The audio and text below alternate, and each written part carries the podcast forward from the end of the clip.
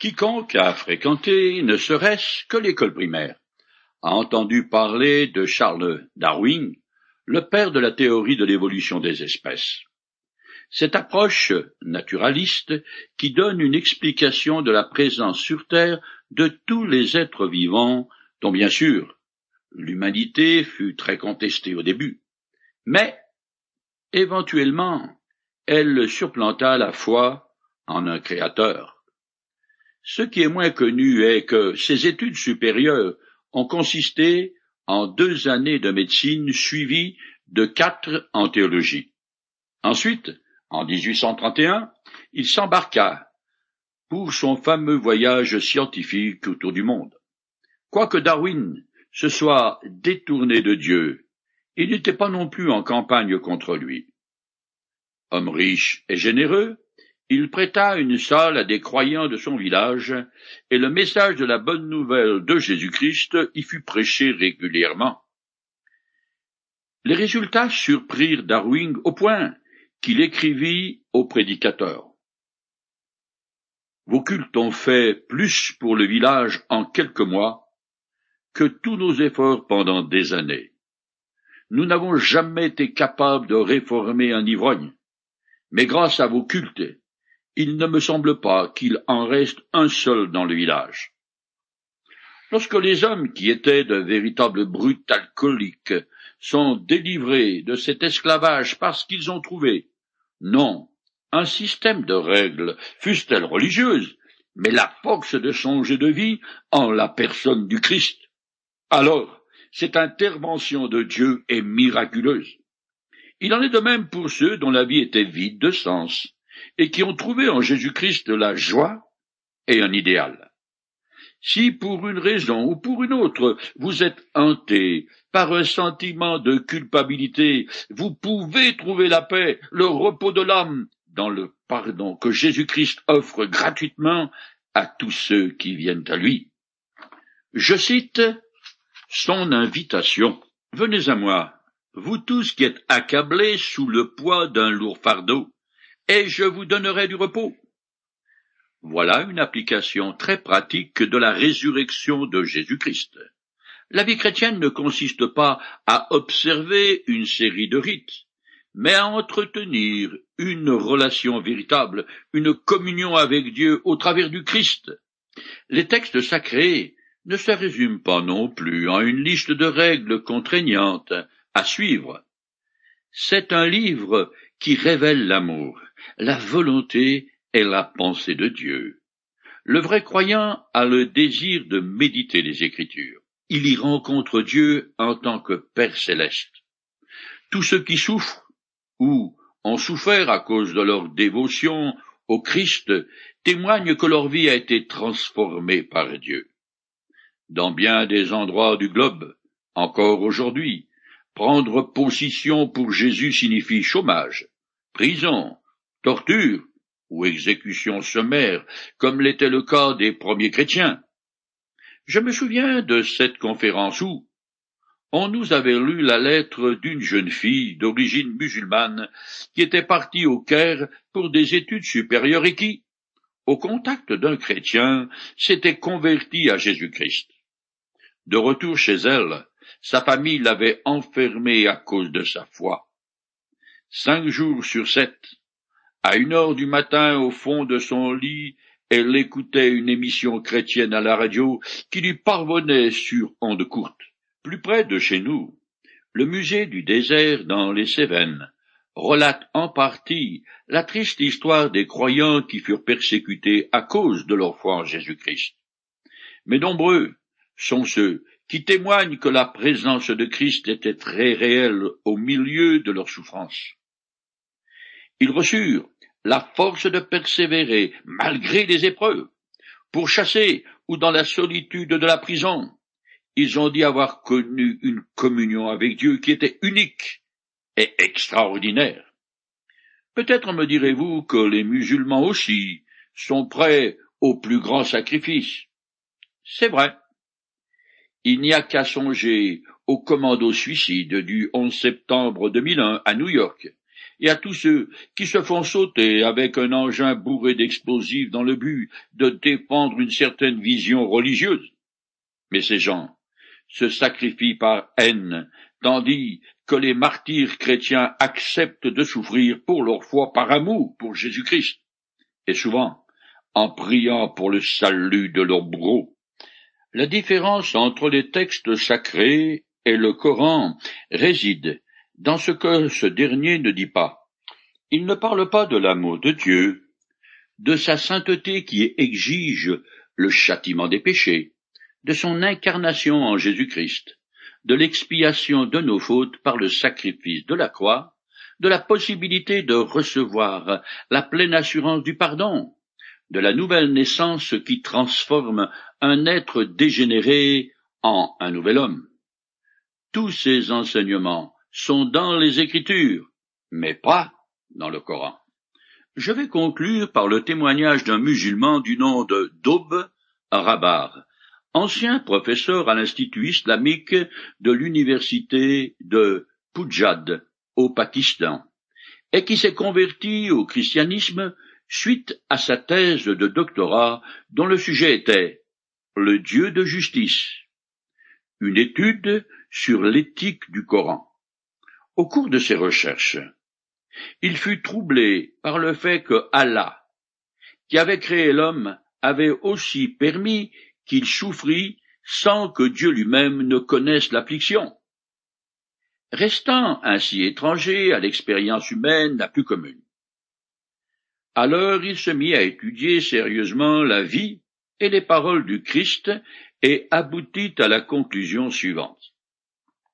Si le récit biblique concernant Jésus est un mythe, et si le Créateur est différent du divin martyr, Jésus, alors, ce Créateur devrait abandonner son trône céleste à l'être supérieur que Jésus.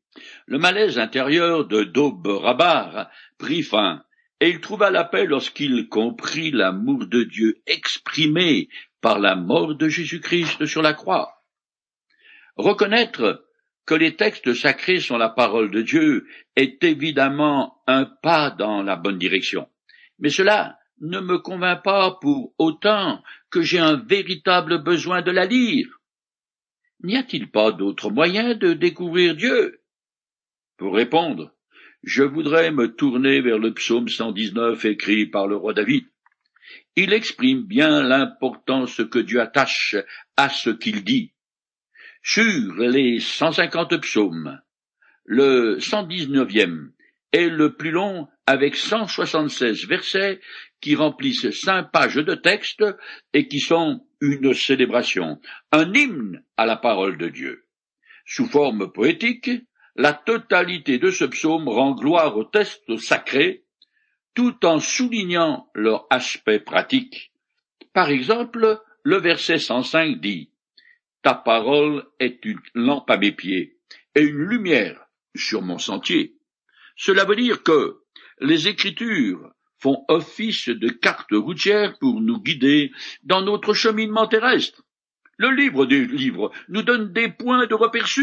Sans lui, je peux être certain que je vais me tromper de chemin, que je ferai les mauvais choix dans le domaine éthique, dans mes valeurs et priorités. Les Écritures nous aident à prendre la bonne décision, quelle que soit la circonstance. D'autres versets dans ce même psaume vont dans le même sens, comme par exemple la révélation de tes paroles est claire. Elle donne de l'intelligence aux simples. Tes commandements me rendent plus sage que tous mes ennemis. Je suis plus instruit que tous mes maîtres, car tes préceptes sont l'objet de ma méditation. Par tes ordonnances, je deviens intelligent. Si je me place selon les perspectives divines, en me fiant à sa parole, alors je serai sur une base sûre, j'aurai des assises solides. De cette forteresse, je serai en mesure de faire la part des choses, d'évaluer, de porter un jugement averti sur tout ce qui se passe autour de moi, sur les choix politiques et de société de ceux qui me gouvernent. Je saurai distinguer le vrai du faux et le bien du mal, Voici ce qu'un texte du Nouveau Testament dit concernant la parole de Dieu. Personnellement, je trouve ce passage tout à fait extraordinaire à plus d'un égard. Je lis. La parole de Dieu est pleine de vie et de puissance. Elle est plus incisive qu'aucune épée à double tranchant. Elle pénètre jusqu'aux profondeurs de l'être, jusqu'aux articulations et moelles de notre vie intérieure, jusqu'à la ligne de séparation entre la vie de l'âme et celle de l'esprit. Elle discerne et révèle les sentiments et les penchants du cœur.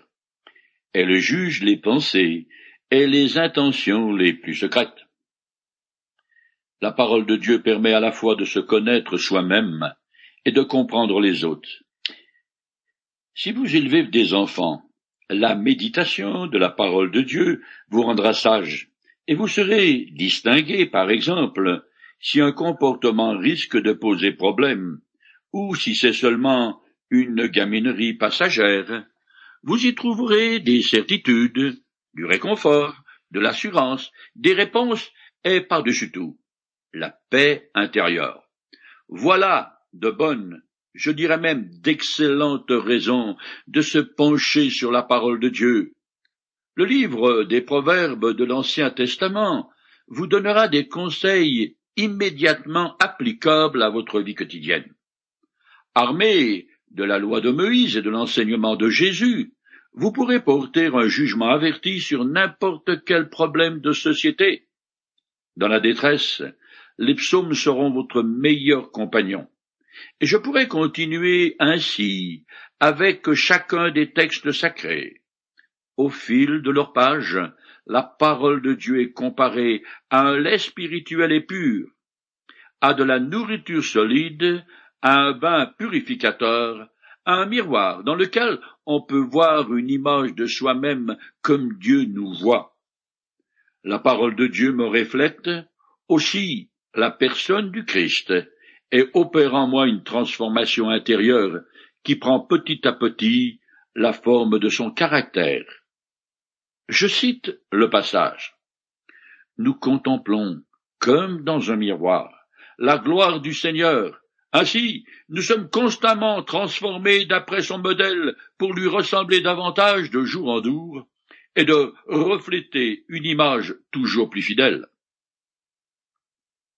Mais encore faut-il que je fasse une priorité de m'arrêter dans les Écritures, de la lire et relire et de la méditer.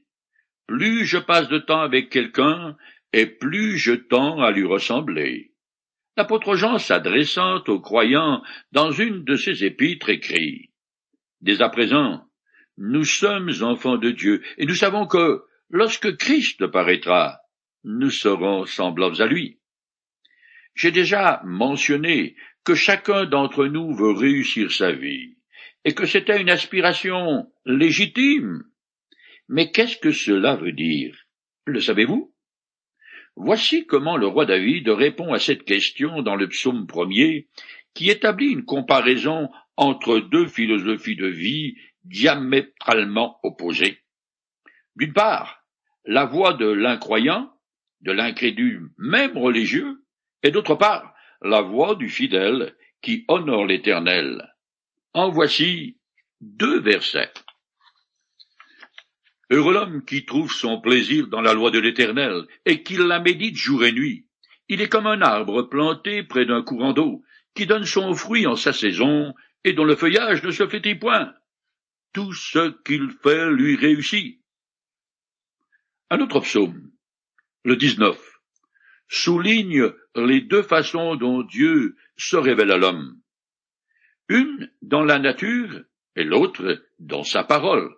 Concernant les Écritures, il est dit qu'elles sont parfaites et restaurent l'âme, rendent sage l'ignorant, réjouissent le cœur, éclairent les yeux, sont plus précieuses que beaucoup d'orphins, et que pour celui qui obéit à la parole de Dieu, la récompense est grande. Dans l'épître de Jacques du Nouveau Testament, il écrit ceci celui qui aura plongé les regards dans la loi parfaite, la loi de la liberté, et qui aura persévéré, celui-là sera heureux dans ses activités. Vous qui m'écoutez, je vais vous aider à connaître les saintes écritures. Nous allons parcourir ensemble, si Dieu nous prête vie, à vous et à moi, les soixante-six livres de la Bible sur une période de cinq ans à raison de cinq fois par semaine. Dans le cadre de cette longue introduction au texte canonique, à un moment donné, j'ai souligné qu'il n'est pas toujours facile de comprendre correctement la parole de Dieu. En fait, c'est souvent la seule chose que semble savoir monsieur tout le monde, la concernant, puisqu'il n'est pas rare d'entendre quelqu'un dire Oh, la Bible, on peut lui faire dire ce qu'on l'on veut. Quand même pas. C'est pourquoi je voudrais dire quelques mots sur l'interprétation des Écritures, qui est une science qui s'appelle l'herméneutique.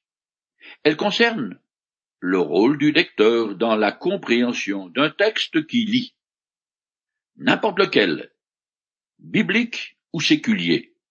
C'est un secret de Polichinelle que tous les chrétiens n'ont pas la même façon d'aborder certaines portions de la parole de Dieu. Cela tient en partie à leur façon d'appliquer les règles de l'herméneutique. Si elles ne sont pas strictement respectées, on peut facilement attribuer à un passage un sens qu'il n'a pas, ce qui peut conduire à des inepties, voire à des sectes abracadabrantes. Cela dit, je suis le premier à reconnaître qu'il se trouve dans les Écritures des portions particulièrement ardues. L'apôtre Pierre le dit lui-même en parlant des lettres écrites par saint Paul. Je cite le passage. Paul, notre frère bien-aimé, vous écrit avec la sagesse que Dieu lui a donnée. Certes, il s'y trouve des passages difficiles à comprendre, dont les personnes ignorantes et mal affermies déforment le sens, comme elles le font aussi pour leur propre ruine des autres textes de l'Écriture. Il est nécessaire de se montrer rigoureux afin d'éviter de tordre le sens des Écritures, ce qui aura des conséquences fâcheuses. Voici donc quelques principes simples, mais qui est indispensable d'appliquer avec soin. En premier lieu, il faut reconnaître que si l'ensemble des textes sacrés est pour nous, tout ne s'adresse pas directement à moi. Je vais donner un exemple évident. À Josué, qui est l'auteur d'un des livres de l'Ancien Testament, Dieu a dit Traverse le Jourdain. Je peux certes tirer un principe de ce passage, mais je n'ai pas à me rendre en Palestine et traverser le fleuve. Deuxièmement, et comme pour n'importe quel texte, il faut tenir compte du contexte, c'est-à-dire ce qui précède, ce qui suit le passage, le thème traité, et il faut aussi se poser la question qui dit quoi, à qui et pourquoi, par exemple dans un passage Paul écrit Tout m'est permis, mais en y regardant de plus près, le sujet concerne la nourriture et l'apôtre ajoute Je me laisserai pas asservir ni dominer par quoi que ce soit. En troisième lieu, devant un texte difficile, il faut se référer à l'ensemble de ce que les Écritures enseignent sur le thème qui pose problème.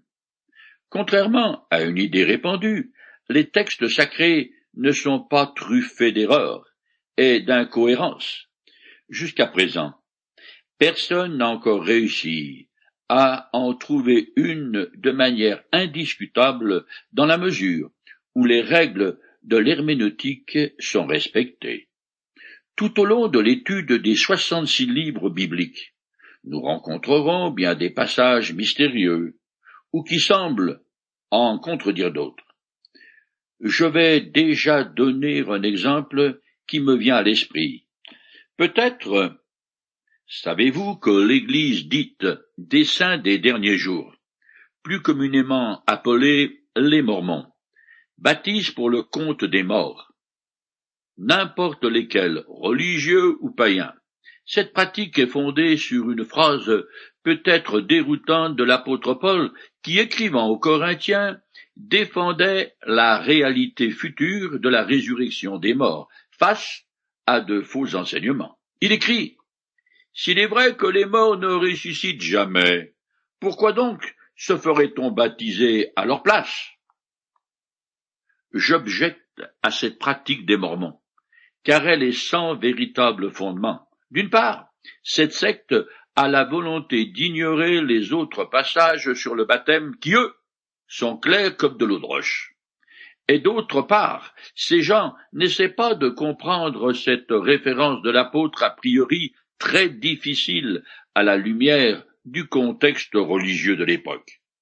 Il faut savoir que de l'autre côté du golfe de Corinthe se trouvait le centre d'une ancienne religion à mystère, et parmi leurs rites il fallait se purifier dans la mer pour accéder à la félicité de l'au-delà. Apparemment, certains Corinthiens, influencés par ces bains, avaient une fausse conception du baptême. Pour bien cerner un texte, la connaissance du grec pour le Nouveau Testament et de l'hébreu pour l'Ancien peut s'avérer fort utile, mais non indispensable. Par exemple, en grec, il y a trois mots courants qui sont traduits par amour en français. Mais chacun d'eux a une signification très spécifique, ce qui n'apparaît pas dans notre langue. Finalement, il ne faut pas chercher midi à quatorze heures, mais prendre les propos de l'auteur dans leur sens naturel, sans parti pris, et sans imposer ses idées préconçues, comme font ceux qui sont de mauvaise foi. Renan, par exemple, était un écrivain humanisme français de grand talent. Il a écrit la vie de Jésus en deux parties. La première historique est brillante, mais l'interprétation qu'il en fait est misérablement nulle, car l'auteur cherche avant tout à faire passer son message de libre penseur. Cette attitude montre bien que, si je veux tirer profit de ma lecture personnelle des textes sacrés, je dois garder l'esprit ouvert et me présenter devant Dieu sincère et humble. Un des prophètes écrit Vous chercherez l'Éternel et vous le trouverez si vous le cherchez de tout votre cœur.